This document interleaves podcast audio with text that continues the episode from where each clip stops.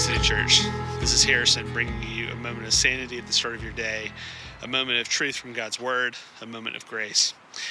I'm recording this outside of a random Starbucks on the way to Tennessee. We're going to Tennessee to meet up with my family for Thanksgiving. Uh, I was going to record this in the car, but as you can imagine, with ha- me having three kids, things got a bit rowdy. So here we are. You know, it's not a great start to the trip when you leave in the afternoon and almost 45 minutes down the road you have to stop for coffee um, when you've got about five hours ahead of you. So pray for us. We're doing this trip because it's my parents' 50th wedding anniversary. And the one thing that they asked for uh, from us was that all of our family, meaning them, us, and my sister's family, would spend some time together. So we're all converging on an Airbnb in the mountains for a few days. We've all been really excited about this trip, but our kids especially so.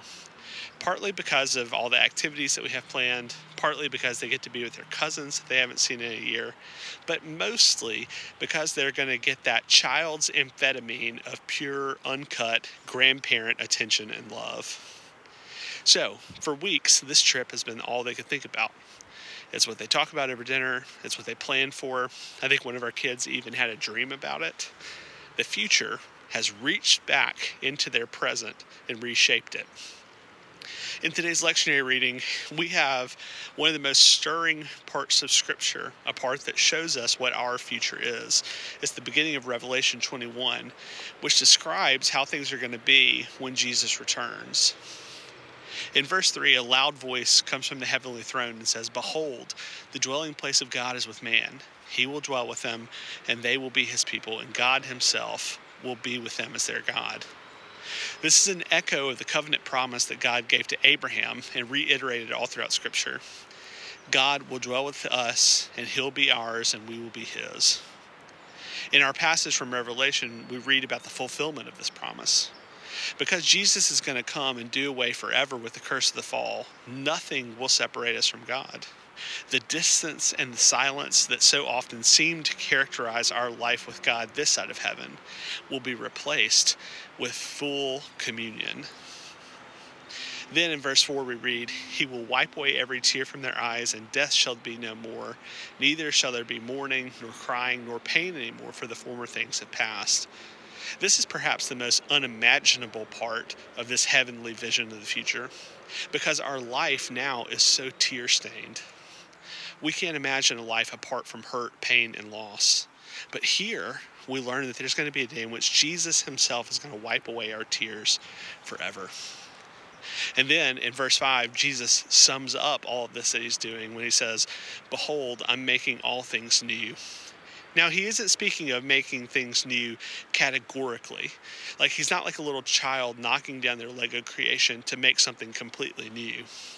He's speaking more lines of, uh, more along the lines of the newness of spring, new fresh bulbs popping up out of the ground, and new leaves on the trees, bringing the world out of its wintry grave. Eternity is going to be radically similar to the life that we have now. The new heavens and the new earth will be made up of the same stuff, the same substance as the former, but it will be like an eternal spring, life unto life unto life.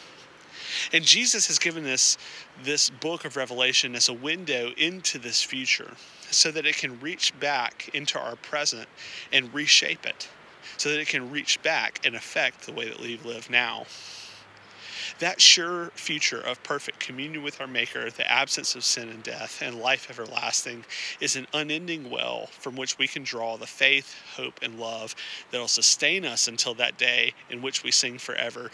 Dark dart has been the midnight, but day spring is at hand, and glory, glory dwelleth in Emmanuel's land. Well, friends, thanks for joining us on our Thanksgiving travels. Please pray for us that we make it and make it back safely. Uh, until I see you again, stay well and do good.